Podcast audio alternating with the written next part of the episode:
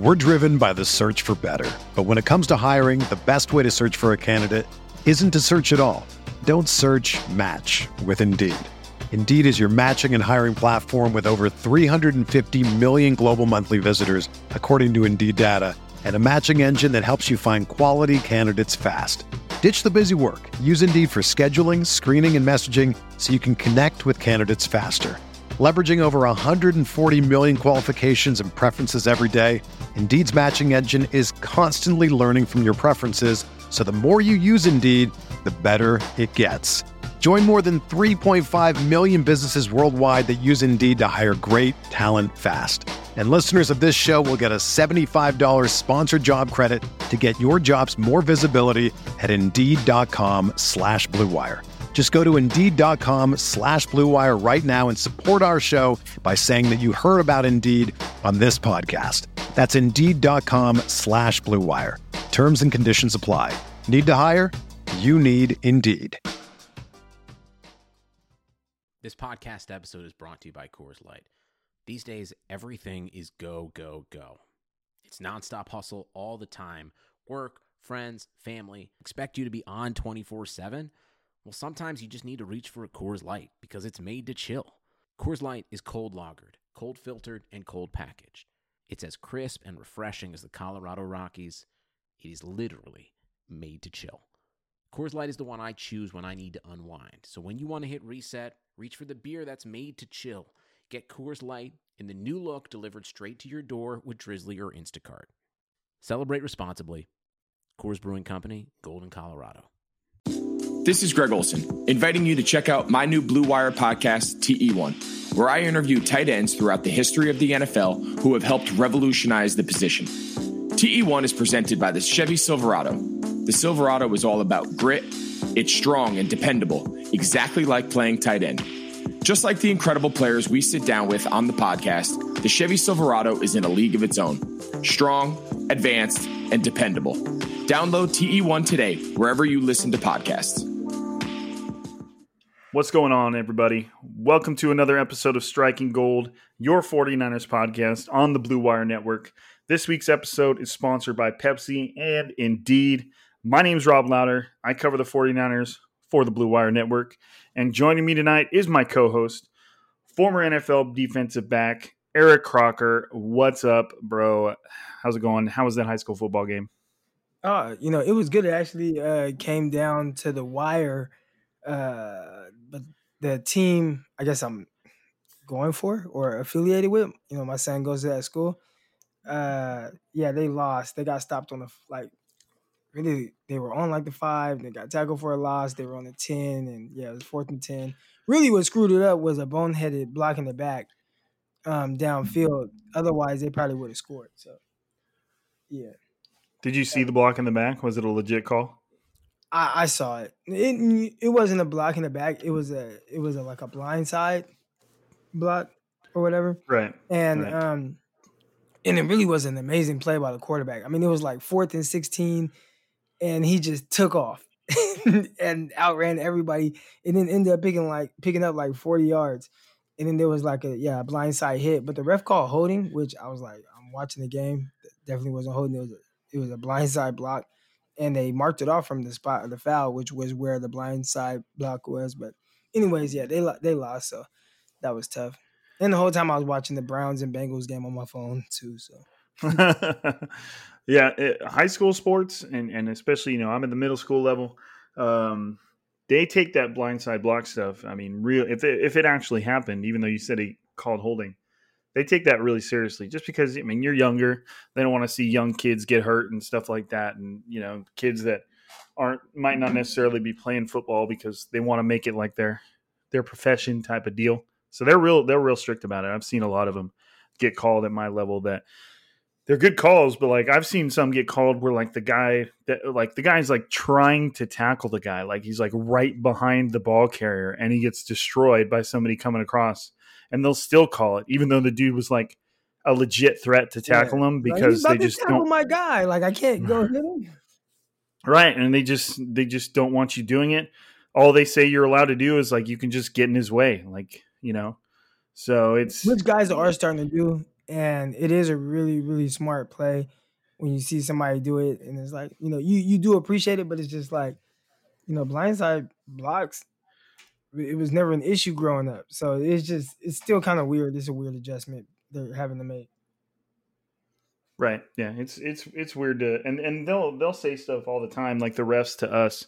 They'll be like, "Hey, this isn't this isn't pro sports. This isn't you know, we we are way more strict about this stuff than pro sports, and we'll all kind of have to go, uh, you know, grumble under our breath or whatever, you know, stuff that coaches do. But but anywho, we are on our. Uh, if you haven't been tuning in, if you haven't realized, Crocker and I are on our fifth pod this week.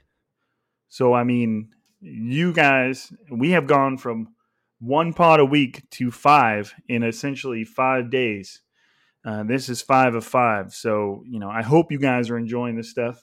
Um, we might not do five every week carrying forward, but the goal is like three or four. So this is just the uh, the new striking goals. So make sure you guys, uh, you know, give us a shout out to your friends.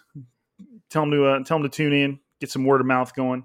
Um, but essentially, today was a pretty low key day. Um, there wasn't really anything in particular that kind of changed the landscape of what we already knew. Um, the one thing that I could say that kind of really stood out among all the rest of the news was the fact that Dee Ford ended up on the injury report with a, a neck injury. And I have not, I haven't read anything as to the severity of it or any more details. Uh, he did not practice today, which at this point of the week is significant. Usually, if you're not practicing on Thursday, you know, on Friday, then you're kind of uh, you're doubtful to get to to play in the game. So mm-hmm. he's not practicing today, but he is kind of a veteran guy. And you, you know, maybe they're looking at it kind of the same thing as they are George Kittle right now, who hasn't practiced all week, but he's just expected to play in the game. So I don't know if they're doing that with Dee Ford. We just don't really know how significant the injury is.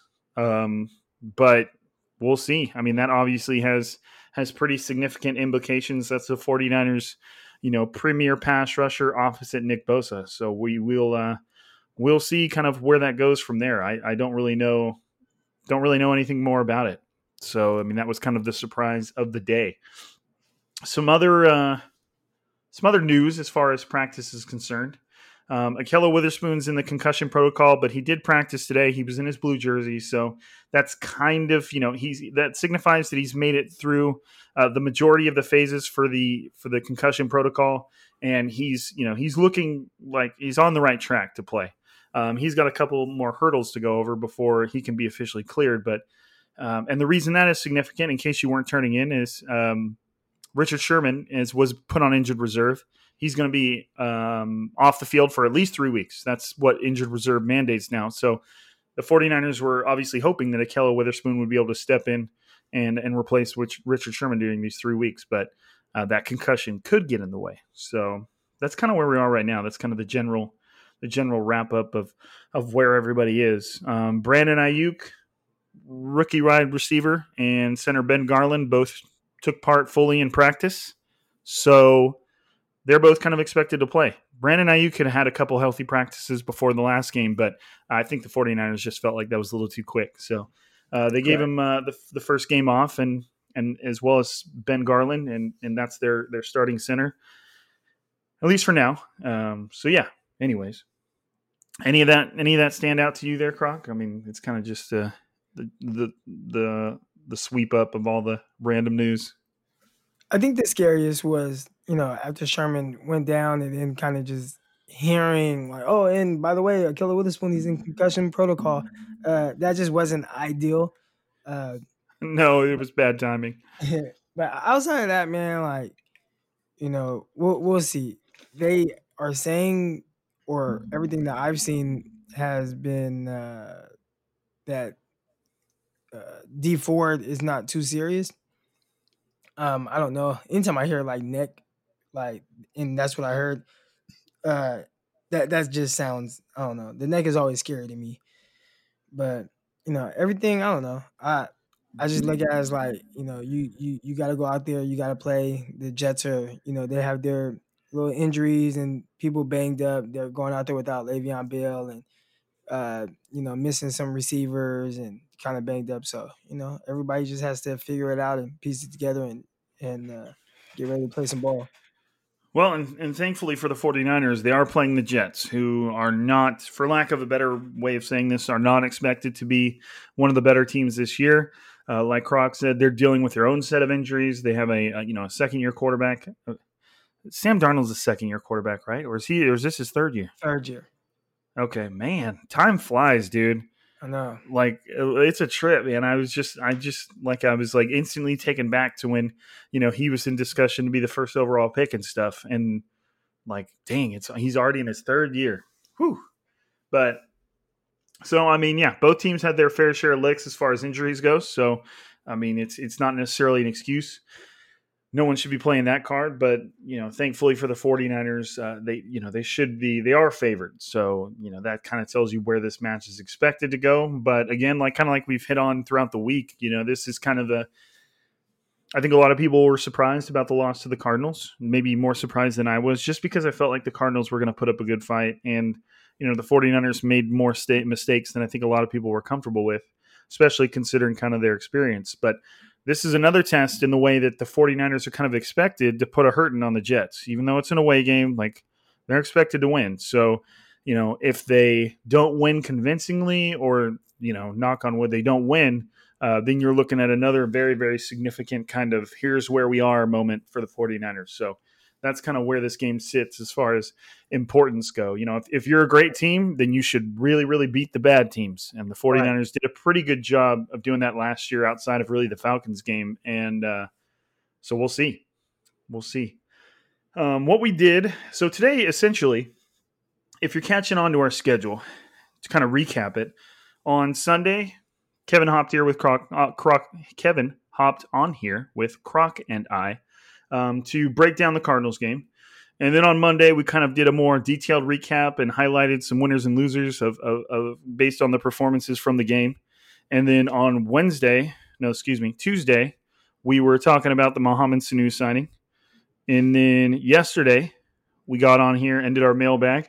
Also talked a little bit about the Sherman stuff, um, which you know a lot of the mailbag questions were about Sherman. And then so today we are previewing the 49ers game against the Jets. And that is essentially, you know, minus the Mohamed Sanu thing, because that was kind of just like a, a breaking news type deal. But that's kind of like the, the schedule that we hope to kind of achieve all the way throughout the season. Breaking down the game, getting a little bit more detailed with it, doing a weekly mailbag, and then previewing the next game. And I feel like that has a pretty good flow. You know what I mean? Like I feel like I feel like it makes sense, if that makes sense. So um, so what, what we're doing right now is we're previewing the game. And before we hopped on here, I said, Croc, let's let's get some names together of 49ers players that you are going to have your eye on. And you know, who who are you like looking forward to seeing or who are you watching because of maybe the way things went for them on Sunday? And inevitably, the first name out of both of our mouths was one uh, James Garoppolo. So why don't you tell me, Croc, in your own words, kind of what your I don't know. What are you looking for him to do differently? What like what would you need to see from Jimmy to just kind of feel a little bit better about where he is? I just like to see him just be sharper, right? See, like to see him be sharper, and I probably should have added. Uh, uh, I probably should have added Kyle Shanahan to that because, you know, not well, saying he's that added he's to call- it now. not saying that he's calling bad plays, but like if you see that your quarterback is struggling to get in the rhythm, like figure out a way at least for a few plays to kind of simplify the game for him, get the ball in his hands quick and easy reads. Um, you know, even right now as as we speak, I'm watching the uh, the Bengals and Browns game. It's the very end, under two minutes left. And one thing I've noticed that the Bengals have done for Joe Burrow is they simplified it. They spread him out. Let's go empty. You know, everybody's running six yard routes, and he hits the open guy and it's very simple. It's very clear cut. You know what his reads are. His reads are probably you know one or two guys or one guy on the defense, and depending on what that guy does, he's probably already knows he's throwing it to this guy or that guy. So um, he hasn't. What is he? He's 33 for 54, 283 yards. So it's not like he's had like a bunch of explosive plays. He's probably had more five yard passes than anything, but is getting him in the rhythm, completing passes, you know, moving the sticks. And I think, you know, there are times where maybe Kyle can help, you know, Jimmy do that a little bit because 49ers offense, it's so play action, ball has to be out of your hands right now. It has to be really precise. It has to be really on target. And there's really not much room for error. And a lot of times, only have like one or two guys going out for a pass, or you know, I mean, three with like a tight end. So, uh, just simplify the game for him a little bit. But, and I didn't think he did that really last game. But, anyways, Jimmy Garoppolo, he's not a rookie. He's been in this system for a while. Hey, let's just come out. Let's be sharp, and you know, hit guys hit guys in the hands, like he does, like he did last year, like like that. Right, and I, and I think and I, I do like how you've kind of like combined Garoppolo and Shanahan because I obviously they're the two. Both of their their successes are dependent on each other. You know, the, Shanahan's offense isn't going to really go anywhere without Jimmy Garoppolo, and Jimmy Garoppolo is not really going to go anywhere without Shanahan and, and his uniqueness as a play caller. And I think you're 100% right. What I don't want to see is, and, and, and Jimmy Garoppolo got a lot of shit for this. Like in the playoffs last year, people acted like the 49ers running the football was like an indictment of Jimmy Garoppolo when I didn't feel like it was that way at all. Like the matchup dictated that the 49ers run the hell out of the football. Like there was there are a few things more satisfying than that when they had that uh, Richard Sherman had that pick against uh, Kirk Cousins when he was in coverage on Adam Thielen. And I believe it was right after that pick that the 49ers ran the ball like seven times with Tevin Coleman. And like they averaged like five yard, five, six yards a carry, maybe even more. And they just ran it straight into the end zone. And it was, you could tell that from a, a Vikings perspective, it was so demoralizing. Like it was just like, you could almost like see the motivation and the excitement leave their bodies. Like, you know, and, and to me, and same thing against the Packers, like they had no answer for Raheem Mostert at all. And I think people use that against Jimmy Garoppolo. But what I don't want to see is Shanahan just start running the ball even when the running game isn't thriving just because he's trying to avoid Jimmy Garoppolo making mistake. To me, you have got to at least make some adjustment to your offense to facilitate whatever struggles Jimmy Garoppolo may or may not be having. He, Jimmy Garoppolo might come out there and just light it up, exactly kind of you know how we saw him do on many occasions last season. But if he is struggling, then use your brain power and your in, what seems like infinite creativity to help Jimmy out a little bit. He's your quarterback. He ain't going anywhere anytime soon. You know what I mean? Like it, it, it's like you're saying. Like you see the Bengals and Joe Burrow putting together a lot of completions that are kind of like six, seven, eight yard gains, maybe 11, 12. And the guy, you know, they're set up in a way where, you know, little crossing routes or whatever that are relatively open. And find a way to find a way to, to channel some of those until you feel like Jimmy maybe starts feeling himself a little bit and then you can do normal Jimmy plays or whatever. You know what I mean? Like if if he really is struggling, then Shanahan needs to use the talents he have has to give Jimmy some plays. Like you know what I mean? Like when when Jimmy Garoppolo first showed up in 2017, you know he knew like five percent of the playbook, but somehow Shanahan put together some plays that just made Jimmy look like an absolute star. And I'm not saying he's not, but you know in that process that Shanahan was doing Garoppolo some favors, and in in just the plays he was putting together, the plays he was calling, and so I, I, the last thing I want Shanahan to do is necessarily like throttle down his offense because Jimmy's struggling. But if he is, you've got to find a way to keep your offense balanced and keep your quarterback from, you know, kind of like crumbling under his own weight. Does that make sense? Yeah, no, definitely.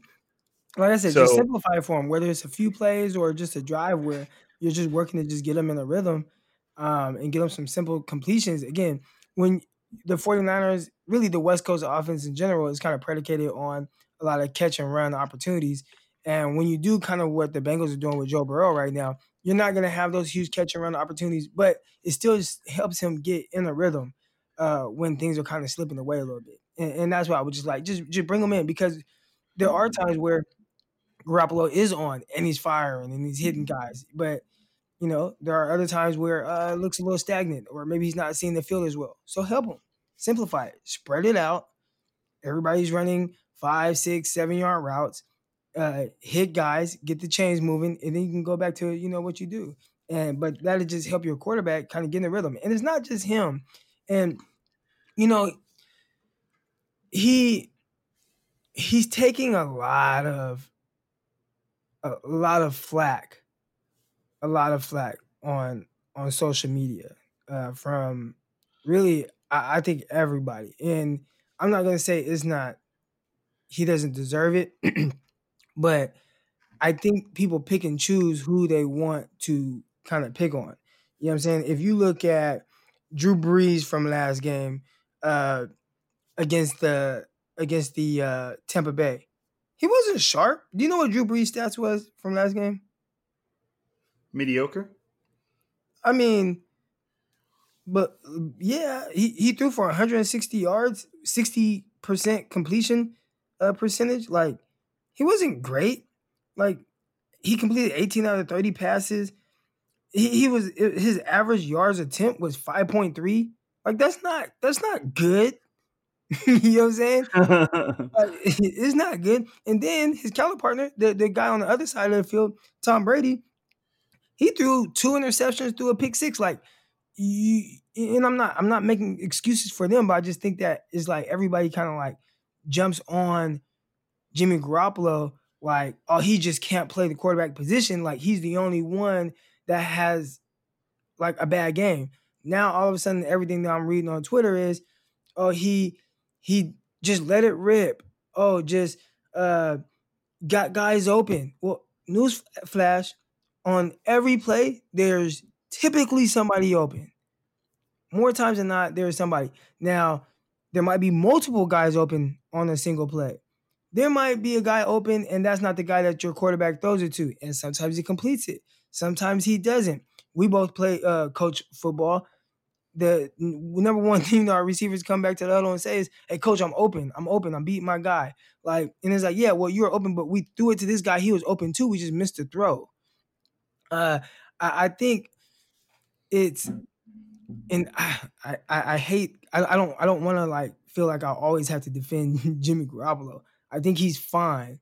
I think he had a bad game, but kind of Twitter and all 22 and everything has kind of given everybody the voice to be like some kind of QB expert when you don't know his reads.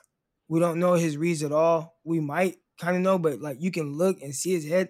If he's looking right, he probably doesn't see the guy left. If if the guy's left is open and for for example, when I'm calling plays, right? I'm calling plays. Usually my my my plays are predicated on a certain look that I'm expecting to get if, based on the coverage. So I usually, you know, there might be something backside or you know front side like we're probably not even going to see backside. Whatever backside, whatever's going on there, probably not going to see it. We're really focused on this combination of routes from the right side. That's what I'm expecting. So I tell my guy, look, this guy is the look. If he drops down, then we're probably going to throw it to this guy right here. But if he goes back and you see this, then you should be able to hit him. He should be wide open. Not one time do I ever say anything about backside. We're not looking backside.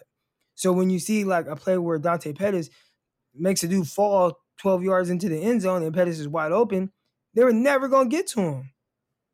Because a lot of it, especially with Kyle Shanahan's offense, and that's the other thing, is like if he does hold on to the ball and then he, you know, because, oh, I want to maybe get backside and throw it to Pettis who's wide open, but he gets sacked, is, oh man, he just holds on to the ball too long.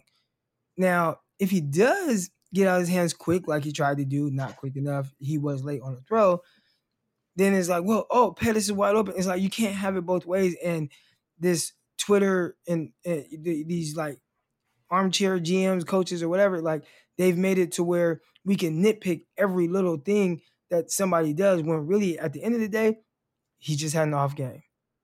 And now it's like, oh, he can't, he can't throw in anticipation. He can't, um, he's not letting it rip. Well, he didn't have any issues with Emmanuel Sanders last year.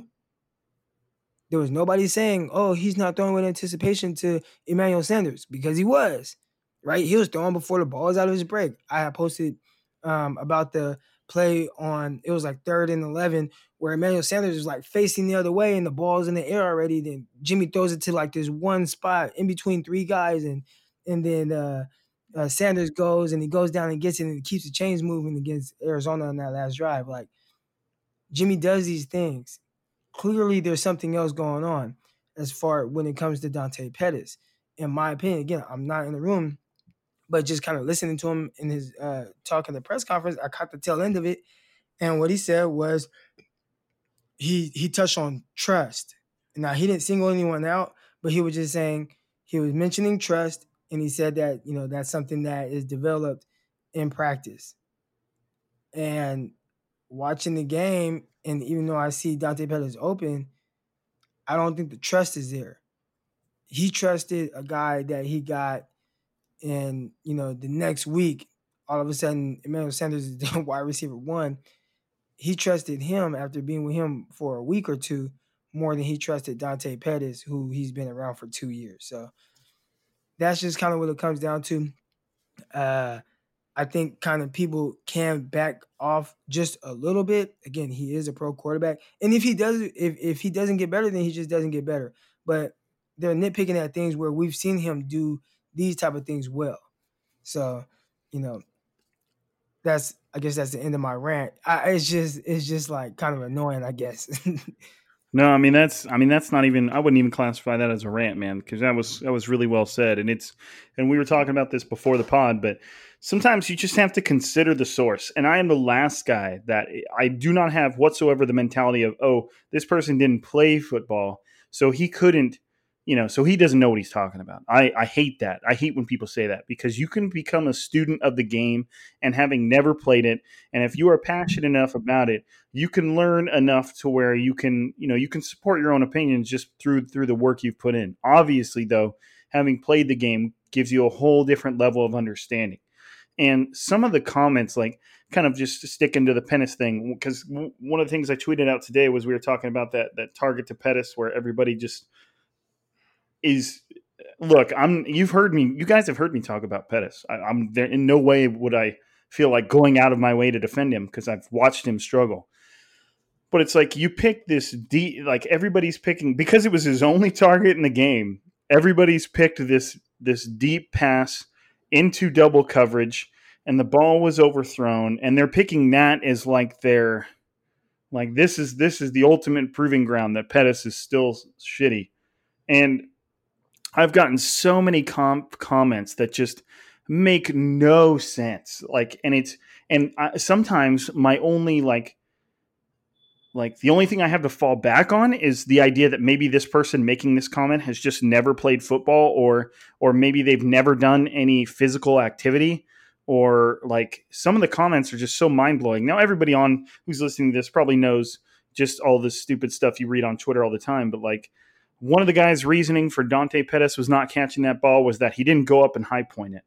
And I'm just looking at that comment saying, so you're telling me a guy that is in full sprint with two people right next to him, and he's having to run with all of his effort just to get to where the ball is going to fall, is suddenly going to be able to kind of double clutch his feet and jump up into the air and catch the ball at the highest point. Like, where would he get the time to do that? I don't I don't know if you guys out there have have ever tried to chase a deep ball, but you are running with every ounce of your speed just to get the where the ball is going to fall. And then you may need to put your arms all the way out or you may need to dive. There is no option to just kind of like settle your feet real quickly and jump real high. That's just not a part of the equation whatsoever you know, if if you're going to high point a ball, it has to be slightly underthrown so that you can kind of gather yourself and then leap up into the air and catch it. Like I just like some of the stuff I was reading, and, and it goes into the things Crocker was just saying about all 22. Is somebody will be watching like a Jimmy Garoppolo rep, and they'll be like, "Oh man, why didn't he dip out of the pocket right here and, and, and extend the play?" And I'm like looking at it, and I'm like looking at the the timer of the video, and I'm like, this guy expected Jimmy Garoppolo, while he's looking at targets downfield in this little half a second window, to just duck out of the pocket and take off, even though that's not Jimmy Garoppolo's skill set to begin with.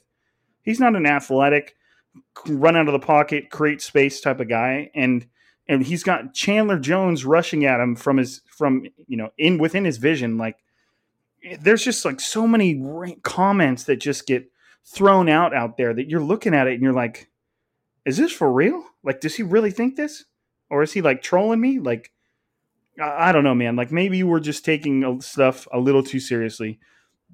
But it's it, it, some some of the stuff I see mentioned, like, and at least you know with the wide receiver stuff, like I know from experience, I've, I've, I've done it, I've coached it, I know what players are capable of doing and at really any given moment. And it's just like some of the stuff that you get said, it's just like I like I just stare at it, kind of my mouth like falls open a little bit, and I'll just look at it, and then I'll just become so disappointed that a human being could think these things, and like.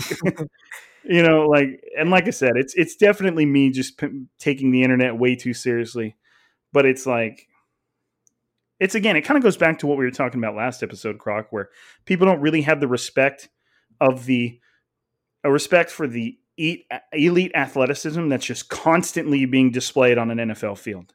Right. Like there's just things that get thrown around as if they're easy to do. You know, like, oh, I mm-hmm. don't understand why I didn't dive right there. Man, it's football. Just dive. I'm like, so a 215 pound free safety is about to knock your block off, and you want to leave your feet and float there to see what happens when he hits you? Like, I understand yeah. it, that, and that is what what has to happen sometimes. But like, I I love how people throw that around like it's just some sort of like that. Well, that's what you're expected to do. You're you're a football player. I'm like, dude, like these guys still care about their own health sometimes some of these guys maybe don't. They'll do the craziest stuff I've ever seen, but like, I don't know, man. Am I crazy? Not crazy at all, man. I mean, my my biggest takeaway is, all right, Jimmy Garoppolo just has to play better. Like, in that know, back to back to the topic, I guess. Yeah, that's it. You know, yeah. hey, Jimmy, just just play better next game, and the 49ers should be fine. And I've seen him play very well in stretches. So, I think what was it last year? The last what eight games? Like he was top of the league and like everything. So to to take one game after not having any type of preseason and run with it and say, well, this is what he is because maybe he didn't pass as well in a couple games in the playoffs. I think that's kind of what people are looking at too. Uh, I just think I think it's a little ridiculous. Yeah, there's a lot of there's a lot of ridiculous going on around. Oh, hopefully Crocker and I just now because we both got our rants in there there, but like hopefully that that doesn't that we don't just seem like we're you know because we're talking about other people and some being being in some unrealistic bubble. Uh, hopefully it doesn't sound like we're in the same bubble, but I'd like to think we're we're coming at you guys from a little different place than a lot of this stuff you're reading out there. Um, yeah, well, well, real quick, it's not it's not so much like me, I'm admitting that he needs to play better. I think the narrative like that I like on Twitter is that he can't play better. And and that's the part where it's like, dude, we've seen him play much better. Like you're really gonna judge him and just like you're done with Jimmy Garoppolo because he had a poor game. I just got a tweet saying this. Hold on. I just got a tweet saying this. Hold on. I got a bunch of comments. Hold on. So the tweet says, why does Joe Burrow look like a six year vet? And why does Jimmy look like a rookie when he plays? you know what I'm saying? Like, and I'm not saying Jimmy didn't look like a rookie last game, but like when you say that, are you speaking in general or are you saying like, you know, he looked like a rookie last game? Because last game, like, I agree. Like, yeah, he was off. Looked like game was going too fast for him. Typically, I don't I don't see that to be the case all the time. There are times where he's not playing very well. But like I said, seems like that happens to everybody. I just talked about Drew Brees, 60% completion threw for 160 yards. Like, that's not like earth shattering. Like, he just killed it. You know what I'm saying? Like, why don't you have that same energy for Drew Brees as you do for for Jimmy? You know what I'm saying? Like, same Drew right. Brees that, you know, lost to the Vikings in the the the playoffs in the divisional round, struggled. Wild card round, struggled. Did not play well at all. Like I, just think that it's like it's it's when it's Jimmy, it's let's just get on them, get on them, get on them. And if he if if Jimmy ends up not being okay, okay, move on. that's fine. I, I don't care. I just think that's just a little bit unfair criticism. That's all.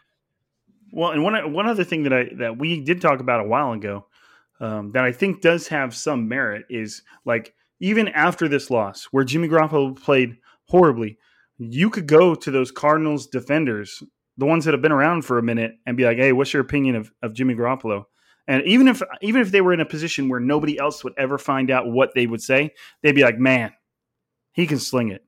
Like because they've seen Jimmy Garoppolo whip the Cardinals' ass both times last year. He threw for 800 was, yards and, and eight touchdowns against them last year. And again, he was the reason that the 49ers beat the Cardinals both times last year. And and and yes, he played bad this game. But if I like I said, if you even if it's recent, they just saw this horrible game from Jimmy Garoppolo. If you went to them and asked them, "What's your opinion of Jimmy Garoppolo?" Be like, "Man, he can throw it, dude. That guy is the real deal." Because they've seen it and they are they know enough not to you know they see him play one bad game, they're not all of a sudden going to be like, "Oh man, he's we can we can we can run him all day." You know what I mean? Like that's just it's just not how it works. You know, it's it's just not how it works. So, um, anyways, so we we basically got to one player out of our list of players to watch, and then 30 minutes later. um, but anyway, because that just opened the door for everything else. So let's get a quick word in from our sponsors we'll get back. We'll cover the rest of these players that that Crocker and I are going to be having our eye on come Sunday, and uh, and we'll close it out.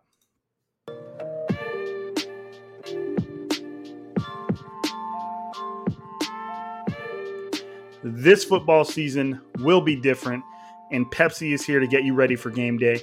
No matter how you watch this season, Pepsi is the refreshment you need to power through game day and become a member of the League of Football Watchers. These passionate fans are the real generational talent that Pepsi fuels. Because Pepsi isn't made for the guys who play the game, it's made for those who watch it. Pepsi is made for football watching.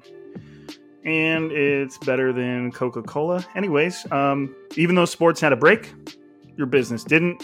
You have to keep moving, and that makes hiring more important than ever. Indeed is here to help. Indeed.com is the number one job site in the world because Indeed gets you the best people fast. Unlike other sites, Indeed gives you full control and payment flexibility over your hiring. You only pay for what you need. You can pause your account at any time, and there's no long term contracts. Plus, Indeed provides powerful tools to make your search engine that much easier. Like sponsored jobs, which are shown to be three and a half times more likely to result in a hire. With 73% of online job seekers visiting Indeed each month, Indeed is going to get you the important hire that you need, just like they have for over 3 million businesses.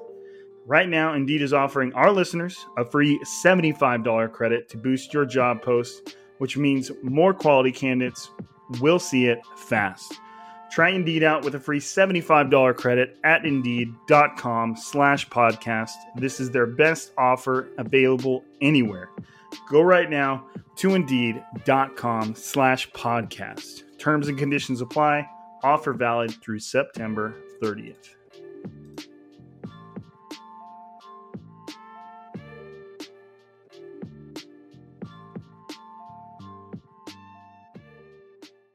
So, anyways, people to watch, 49ers to watch on game day. I think we covered Jimmy Garoppolo, but we well okay. So essentially, that was two because we had only written down four. We wanted to do five, and Crocker, in his infinite wisdom, uh, added Kyle Shanahan to kind of the Jimmy Garoppolo. So yeah. you know, so we got two. So maybe maybe we've covered more ground than I thought we were going to cover. But um, our third player to watch, including Shanahan, would be one rookie wide receiver Brandon Aiyuk. And that's kind of a layup given he is expected to make his debut on Sunday. So, of course, he's going to be a player to watch. But at the same time, like, this is the 49ers first round. When's the last time the 49ers took a first round wide receiver? Is is it AJ Jenkins? Yeah, it's got to be AJ Jenkins. I mean, I hate bringing up that name. I apologize, but and I was uh, thinking like before that, I'm like, man, I forgot all about AJ Jenkins. oh man, you're like, I wish I forgot about him. Um, what about before AJ Jenkins? Let's see how good we are. Uh, uh JJ well, Stokes. What about when was Crabtree taken? Oh, first round. Yeah, that's right. Okay. That's All right. High first round too, top ten. So Suck it, Croc. Yeah, good job. yeah, yeah, yeah. Good job. I actually like Crabtree. I do too. I do too. And Crabtree made one of the greatest college football plays of all time. If you if you know what I'm talking about. Yeah, That, man, uh, against Texas on the um, yeah, dude, that was that Come was on, such an unreal catch, bro. Like, Were you watching it live though? no, no, no, I wasn't. I wasn't. Were you? Oh, I was watching it live, and I could not believe what I just saw. I well, thought dude, the ball was like, right, right. The ball was thrown out of bounds, and it, it wasn't like your typical catch a ball. You know, you know what I mean. Usually, when you're catching a ball that's out of bounds, you're doing it in stride, and you're catching the ball and then just running out of bounds. But that dude snagged that ball out of the air, and then somehow managed to keep himself in and break that tackle. yeah, like, dude. And but the, there was like very little time left, so that's why I thought he was just going to catch it and run out of bounds because I I, I want to say they had an opportunity at like a field goal. If that I'm might have been what that defender thought too when he shrugged him off. You know, he So- might have been. Yeah. So so when he caught it, I was thinking like, feel you know, okay, he's gonna catch it, go out of bounds, and maybe they have a little bit more time for maybe one more play, one more shot. I want to say the quarterback was Graham Harrell. Um, maybe they have you know a shot at you know one more shot, but now he broke the tackle and ran into the end zone. I said, oh my god. I know, man. It was. It's just such an unbelievable, like, like, like that's like the elite athleticism we talk about. Like, Right. like that is so impressive. Like on every. For someone that for someone that wasn't and that didn't have like top end athleticism, but that just shows like how good everybody is that you know makes it makes it to that to that level. But yeah, we, we just went on the rant about Michael Crabtree. But yeah, Hey, man. Aiyuk. but so what I like about Aiyuk is is like you. First of all, you got to understand that he hasn't. He doesn't have a whole lot of experience. He's only been playing receiver for like a few years, which in the grand scheme of of where these guys usually are, like dude, I remember watching Jerry Jeudy do those flag football competitions before he even got to high school, while he was still in high school or excuse me, before he got to to college. So he was still a high school athlete, and he was just destroying people in these, you know, those one on ones, those those like flag football one on ones, or they're not even flag football; they're just those one on ones. yeah, like And uh, right, and I remember Trevor Lawrence was at him, and he, you know, he was one of like the QBs. So this was like the real studs of camp, and I just remember watching Jerry Jeudy just embarrass people, and you know, when you see that, you're like, man, this this is gonna this guy's gonna be good.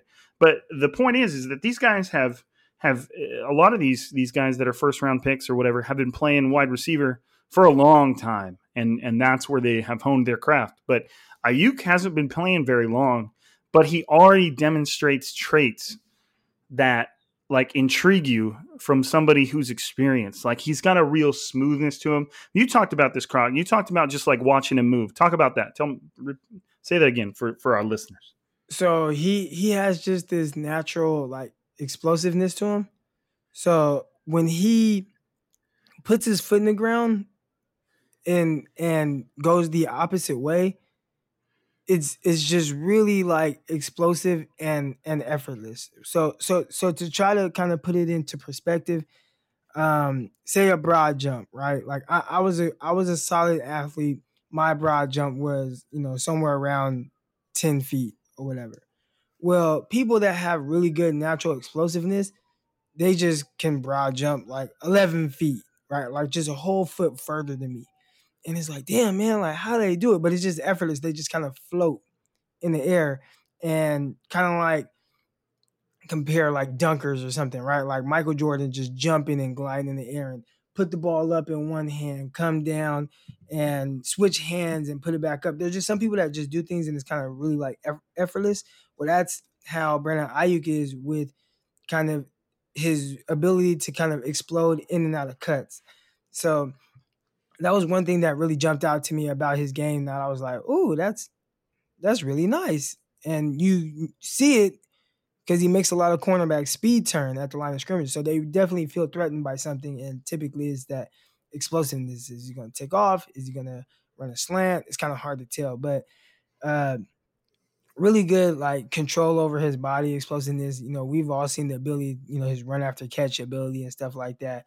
Uh, I, am just curious to see, like, okay, I know all these things he can do and stuff. How are you gonna work to get him the ball? And are you gonna make it simple to just get him touches?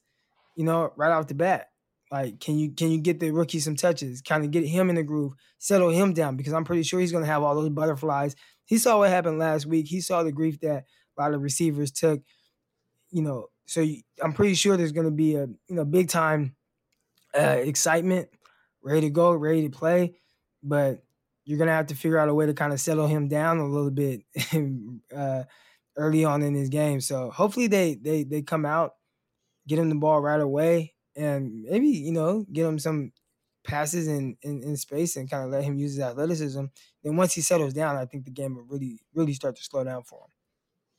Right. Yeah. Some of these these catches I was watching him make during his last year in college were just uh, and the the catches were impressive, but like his ability to kind of just maneuver himself after the catch, and that's obviously something that we've we've realized Shanahan comes to appreciate because you know he has a lot of confidence in his scheme and and you know putting players at least in a position to get open, and you know he just wants you to get the ball and make something happen, and Aiyuk with that fluidity that he has, and another thing I'm intrigued to see him do is like that guy has like I believe I believe his wingspan is close to like seven feet.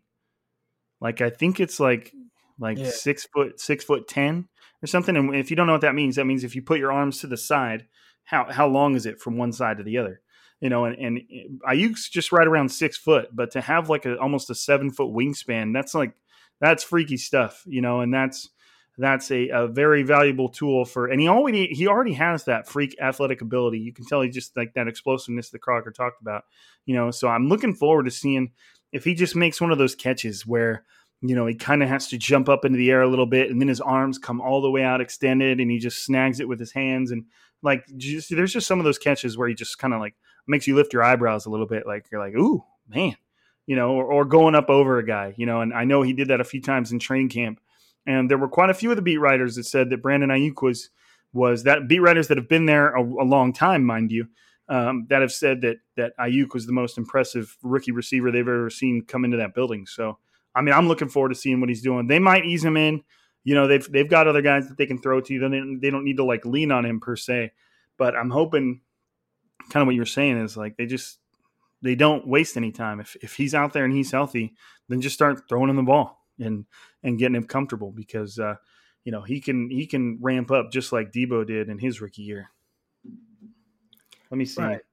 Now, also, um, I guess can we throw a bonus guy in there because I don't know how Dude, we, can. We can this is our podcast. We can do whatever we want, bro. How do we forget about Mohamed Sanu? it's true. We didn't even think about that guy. Yeah. So Man. I mean, we just talked about one receiver, and I was like, you know what? Let's talk about this other receiver that the 49ers just got. And yeah, definitely looking forward to seeing him. And just, you know, again, take a little bit pressure off your quarterback. Maybe he doesn't have to be as perfect because you just have this pro that just knows how to get open. There are some people that just make it a lot easier to, to throw them the ball. They just show their numbers, they get open, they catch the ball, and they make you look good. And Sanu, he's kind of looked at like this just, oh, Patriots didn't want him. But I mean, he had 60 catches last year. So it's not like he was just some like bum. And I think a lot of people for they look at his Patriots stats and forget that he spent the first like half of the season on the Falcons. Yeah. Like and I th- yeah. I think they don't they forget to combine the stats because he he's had a huge role in the Falcons over the past few years, and he then he's had a you know four three or four years, what I think it's four years. Um, and then you know he had a he had a, a, an immediate role with the Patriots last year, and he had a non guaranteed salary of like like over six million. So you know if if if the Patriots realized they weren't going to be able to negotiate him down off of that and wanted to do something else with that money, I don't know what kind of cap situation they're in, but you know that's how a guy like Sanu becomes a free agent. Yeah, well, you know, it's not always because they're totally just washed. Right. He he's somebody like you know, he I guess his his production was up and down with the with the Patriots, But there was a game I want to say against Baltimore Ravens where they threw him the ball like 14 times and he caught like 10 passes for, you know, 80 something yards, which obviously like, you know, is not a big yards per catch, but it goes back to what I was saying, that guy that's just an easy target can get open, catch mm-hmm. passes. And sounds like, you know, he knows the Kyle Shanahan offense. I'm pretty sure there will be some kind of like, you know, they're they're cramming right now, like, hey, just learn this, learn this, learn this. This is what we want to do with you. He'll get it down. It'll start, it'll all start coming back to him.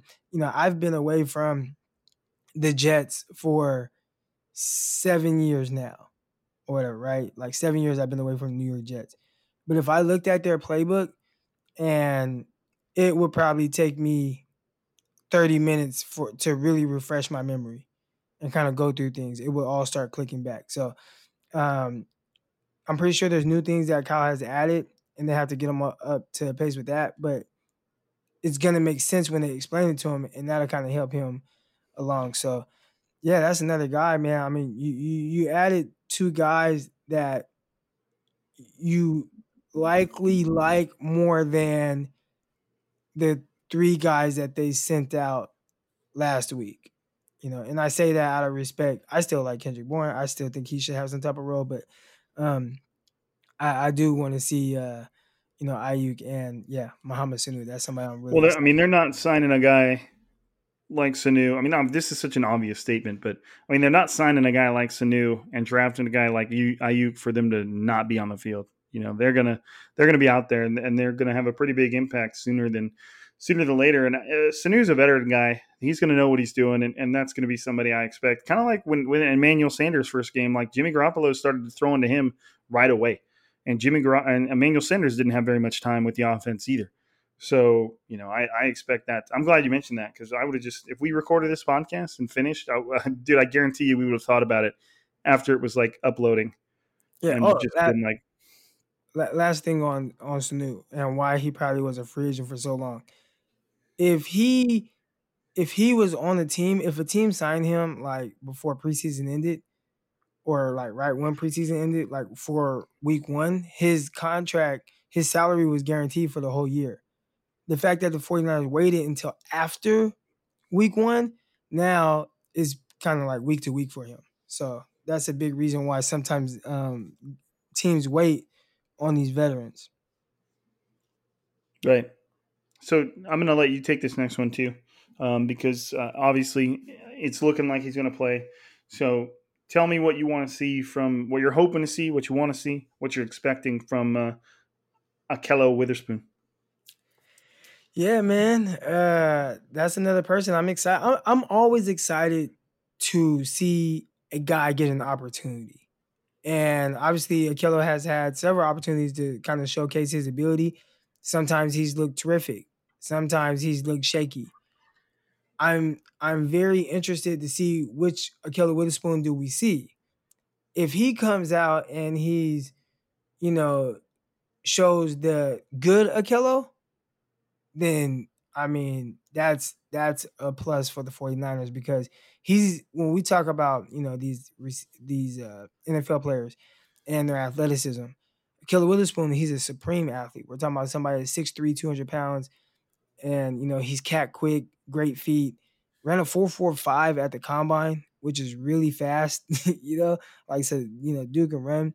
He has all this ability, and he showcases it at times. It's just been kind of up and down, right? It's just been a little inconsistent. So, uh, what Ahkello, what Ahkello are we gonna get? I'd assume that we get good Ahkello, right? I mean, going up against uh, Perriman and uh, Crowder if if he's healthy. I don't think those guys can really mess with him like that. He typically has more trouble with the Mike Thomas, uh, with you know maybe some smaller, quicker guys like a Brandin Cooks who's just really fast and you know might beat him on the route, but you don't hear much about from him when he faces guys like this. So, and I mean like in a negative way. So I, am excited to watch him play. And again, I don't want to downplay anybody on the Jets. Uh, you know, Perriman wasn't trash last year for Tampa Bay. So, you know, we'll see what he is for for the Jets. But uh yeah, really excited to see Ahkello Witherspoon play and just have this opportunity, man. And for him, it's how do you want to be viewed for the rest of this year? You come out, you have a really good game, people will look look to you and know that they can count on you to to be a guy. If he comes in and he doesn't play well, then people are going to be hoping that uh, Jason Verrett is healthy pretty soon. well, and it's and it's a matter of, of also considering the, the circumstances too. Like I, I, it's obvious that the 49ers would love for Ahkello Witherspoon to work out, especially with Richard Sherman in a contract year, and who knows how that's going to unfold. So, I mean, if they could, and, and he's had chances before, Witherspoon has, but I mean, man, if he could, if he could put together a solid few games and, and give the 49ers just a little bit of confidence uh, heading into next season, now I, that's definitely not. I don't think no matter what, I don't think it'd be enough confidence to for them to consider not going like DB round one next year, but you know, just somebody who who proves that that he should he should stick around, you know, because he's he's on the last year of his contract too. So, um, you know, that's that's just it's on the line for him, and he knows it. He's he's a smart dude, uh, and he knows what's on the line. So if he can come out here and and like Croc said, it's just an opportunity, and hopefully you're you're one of those people that just want to see others succeed, you know, and and whether or not what he's done in the past and his struggles shouldn't really have any sway anymore. Uh, you just want to see the guy go out and like take advantage of an opportunity. And, and if Ahkello Witherspoon plays good, then that's good for the 49ers. There's nothing, no other way to look at it. Um, and the last one we've got on here is um, another rookie in Javon Kinlaw, who, uh, by all accounts, I haven't gone back and you know got my all 22 on like everybody else in the Twitterverse seemingly has, but Kinlaw apparently had a pretty good game against the Chiefs, and you can have a good good game and not light up the snap sheet, especially against somebody like Kyler Murray, who either one can just release the ball ridiculously fast, or two just take off. And you you thought you had a chance on him, and the moment he decides to run, that chance is gone because he's just that quick. But you know, I, I saw some uh, uh, Brian Baldinger breaking down some some tape of Kinlaw, and some of the stuff he was doing was real impressive. You know, looked looked a lot like DeForest Buckner out there with with that with some of them swim moves. And dude, the one the one move that I was really blown away with, and I haven't I don't know if I've ever seen it. I'm sure I have, but like right at the snap, Kinlaw read that the offensive line was blocking down towards him from his right because he was lined up like right at around the three technique um, and so the center was off to his right.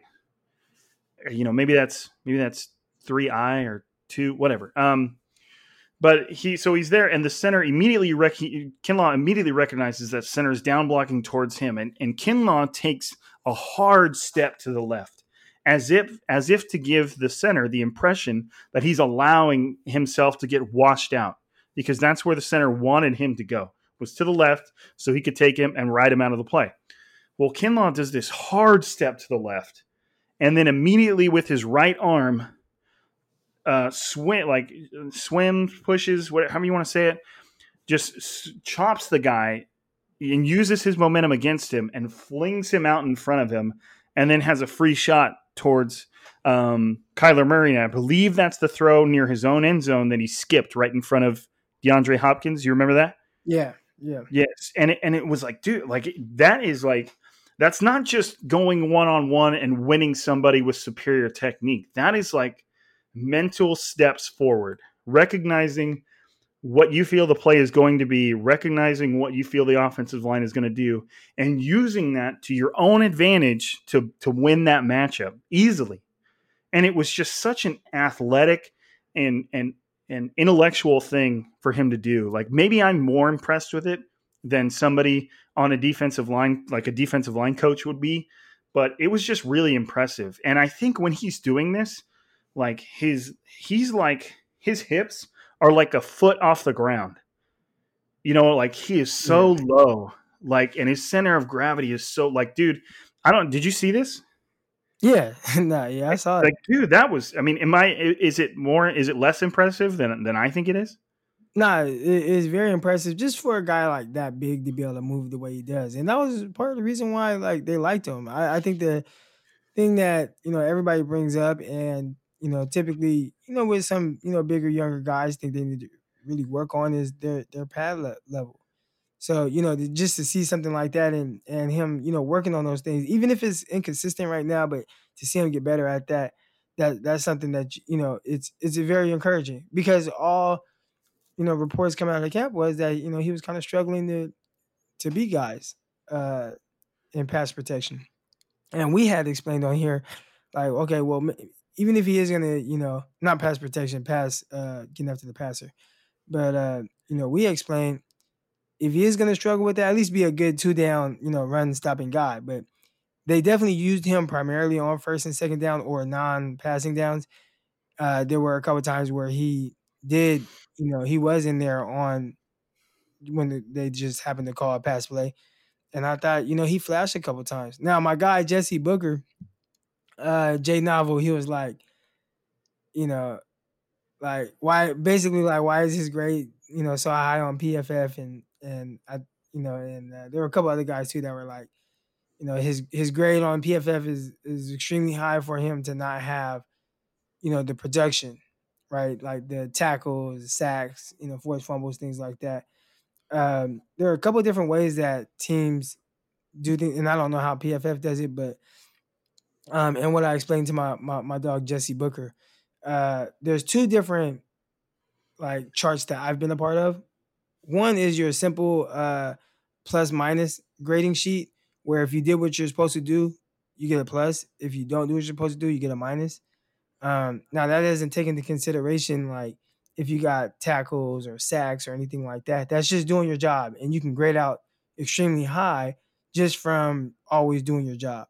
And then there's another one which is a production chart, and on a production chart, he would have been much lower because the production chart uh, takes into account um, pretty much everything, like sacks, and you get more points for other things, right? So it's like I don't remember exactly the point system or how we did it, but I remember, and this was when I was in college. I remember we did for a tackle, a tackle might be like two points, where a sack would be like five points.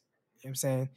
Um, so they had right. a production chart, and you know, he, Kinlaw with his two tackles, he'd be really low on the production chart.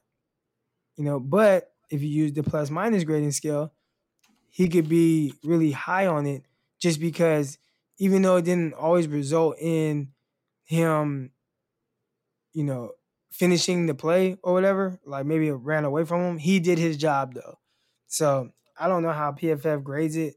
I just know I just kind of threw that out there to, to my dog Jesse because I was like, yeah, there there are different ways. So just because he doesn't have, you know, five tackles, a sack, stuff like that, doesn't mean that he can't necessarily, you know, grade high, uh, depending on how they are, you know, their grading system goes. Right. I like that. I like that. All right. So that is the end of our our our players to watch. That's obviously those aren't the only players to watch. You're gonna have, you're gonna have to watch a whole team, but those are the guys that kind of immediately came to our mind as far as Sunday's game against the Jets. Now, just to kind of wrap it up, we have we have a few guys that we feel like you should pay close attention to, or maybe anticipate having an impact that are on the Jets squad. And there's no way we could leave this off without bringing up one running back, Frank Gore, who at 48 years old and having been in the, the NFL for 47 years, he's about to start yet another game. Um, those were jokes, by the way. I'm just just clarifying. Um, he's about to still just start another game in his NFL career because uh, Le'Veon Bell's out um, again against his his you know his home team and and make no mistake like Frank Gore is a 49er for life like he has there's no ill will there he still refers to the 49ers as we you know, like that is his home. That is it, it's every to him, everything to him. The moment he stops, then decides to stop playing this game, his his next phone call is going to be to Jed York. And you know, what do I gotta? What, what's the process for coming over there and retiring as a 49er? And you know, it'll by all by all accounts, it'll be a momentous occasion. But I mean, this man that just keeps on going, that has just put together one of the most incredible running back careers you will ever see and and one of the things I always like to say about Frank Gore is like because a lot of people when they're like, why is Frank Gore a Hall of Fame running back? Like, and at no time was he ever like a super feared running back or you know like like you know what I mean? Like people like to say this stuff like that, and I'm like, dude, look at his career. it is a Hall of Fame worthy career. Like because he didn't have one or two years where people considered him the league's best rusher, like uh, you that doesn't invalidate your credentials for a Hall of Fame. I, I would not be surprised if Frank Gore is a first ballot Hall of Famer because all you have to do is look at the guy's career and just be like, wow, like you know, it, it, holds up in every way, shape, or form, statistically, and all of that mess. You know, like he averaged more yards per carry for Emmitt Smith. You know, like it, eh, there was no part of Frank Gore that was like, I'm just going to gain three yards, three and a half yards forever and call it good. Like, hopefully, I don't, I don't want to rant anymore, but you know, Frank Gore's starting against the 49ers on Sunday. It's going to be weird. Crazy. The inconvenient truth. Frank the Tank I know, man, and he's just such a good dude. Like he's just such a, a genuine person. And his his son is now playing college football, and he's still in the NFL. All right. So, in addition to Frank Gore, another guy going into his second year who, through a little bit of, you know, if if fate would have just taken a couple different turns, the 49ers might have had Quinnen Williams instead of Nick Bosa. So, you know, and, and now he's on the Jets and he is is lining up along the interior of their defensive line. I mean, what are what are some of the things you think about when you think of, of Quinnen Williams? He was just he was very dominant at Alabama. I mean, I was on record as saying like, you know, if the 49ers took him over Nick Bosa, I wouldn't have been mad. Like I thought the world of of of him, and I just thought he was just like a freak athlete for somebody his size to be able to run that fast, be that athletic, be that strong, and do some of the things he's able to do in the middle. I was like, man, that's the perfect person to be able to play next to Nick, you know, not Nick Bosa, excuse me, uh, uh, uh, DeForest Buckner at the time. And obviously they went a different route. I'm glad they did. I really like the Bosa pick, but he he he was freaky good at Alabama. Now the the things that can kind of start to de- derail someone's career, and I, I don't know. I don't know. I, I don't think I've I haven't paid attention to what he's doing, but it sounds like he's just been like I guess like more average than good. But um playing in a situation like that with a team like the Jets that's been bad and you have guys coming out saying, you know, they don't like this, they don't like that, trade me, all that stuff, it starts to create like a toxic environment into the locker room and that can kind of take away from some guys' preparation. You kind of just get used to losing, or you kind of get used to being around that kind of losing mentality. And and even a guy like for a guy like him that you know went to Alabama and you know they they prepared to win championships, you can just kind of be like, well, you know, let me do enough. Maybe doesn't prepare as well as he should.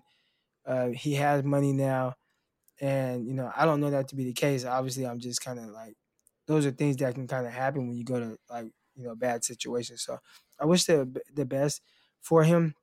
I really like him, terrific player. Uh, I just yeah, I don't want him to do good against 49ers, but you know, you know, but I will be watching him though, that's for sure. Well, I mean, and and he's gonna have he might have some favor, favorable matchups. I mean, if Ben Garland plays, it'll be his first game back uh, in a while because he he had sat out because of that ankle injury for a couple weeks or so, and um, you know, so he'll be stepping back into to a lineup that he hasn't hasn't been in for a while. And you know, Daniel Brunskill is new at that right guard spot, and he had some struggles on Sunday, um, which is is to be expected because he was he's Daniel Brunskill was excellent at tackle, and then you know the 49ers try are trying him at right guard, see how he does there. Um, he's just somebody that they know they want to keep around. So um, you know, Quinnen Williams is going to have some opportunities to to get match. I don't, I don't, I don't see Quinnen Williams having a whole lot of success against somebody like Laken Tomlinson. Just Laken Tomlinson's been really, really underrated. He's incredibly strong. I'm not sure about that matchup right there, but you know, as far as maybe Ben Garland, maybe Daniel Brunskill, I think there's some opportunities there for Quinnen Williams to generate some pressure. And and interior pressure for somebody like Garoppolo is not the greatest um, because he's not a very mobile guy. You wouldn't necessarily want, you know, solely in, in interior pressure against somebody like Kyler Murray because he's like, all right, peace, you know. But um, that there is a way that Quinnen Williams can have a little bit of an impact here, but we'll see. We'll see.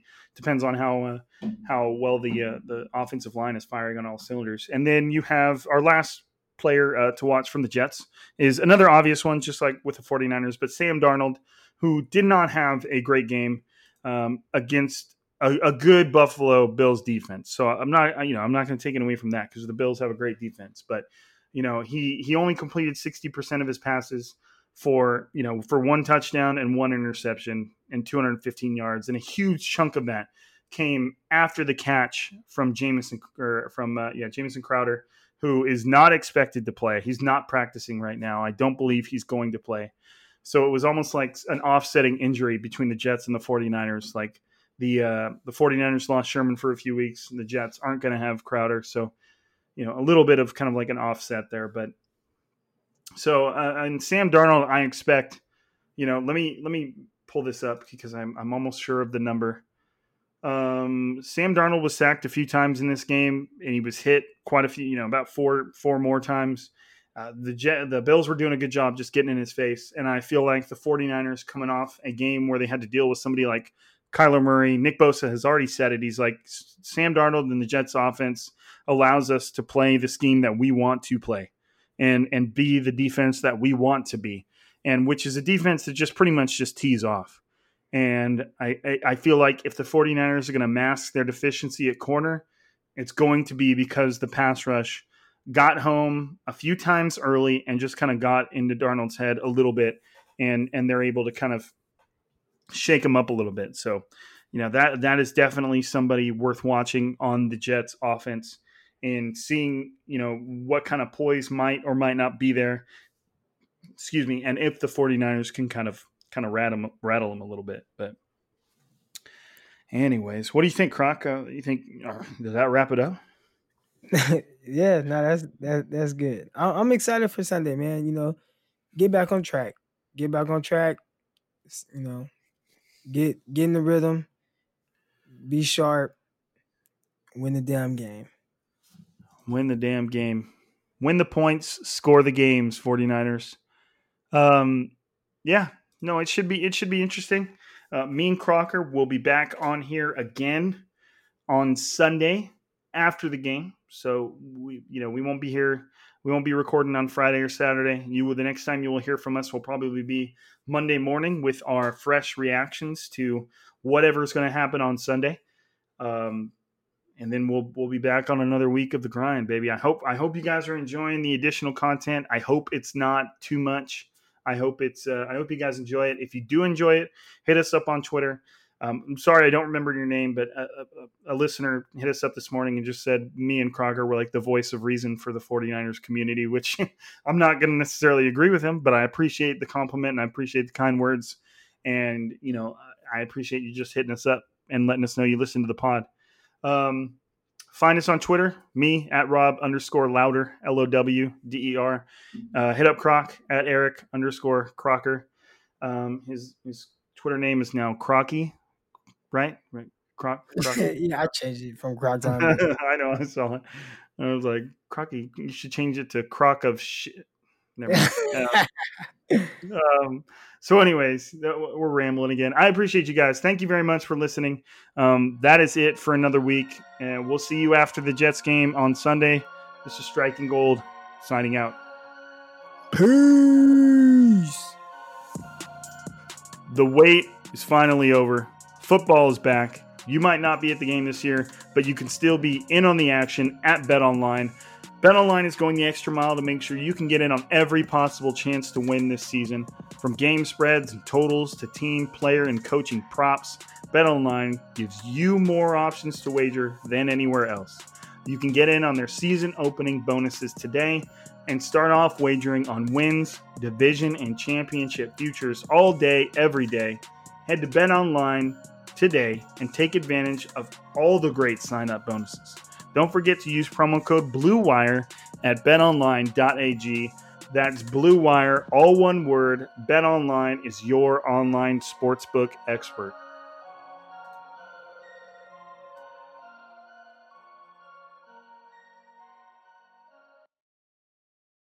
The headlines remind us daily The world is a dangerous place. The elites in charge say everything's fine, stop noticing. But you know better. And your gut knows that time is short to prepare for a world that is four missed meals away from chaos. My Patriot Supply has helped over 3 million families become more self reliant and is the company Americans trust to prepare. Go to mypatriotsupply.com and secure their best selling three month emergency food kits. Each contain delicious breakfasts, lunches, and dinners, averaging over 2,000 calories per day. Secure at least one food kit for each family member. For a limited time, save $200 plus get free shipping on all their Ready Hour three month emergency food kits. You're not ready if it's not Ready Hour Foods. My Patriot Supply also has solar power generators, water filtration units, biomass stoves, heirloom seeds, and critical survival gear. Shop MyPatriotSupply.com today. MyPatriotSupply.com.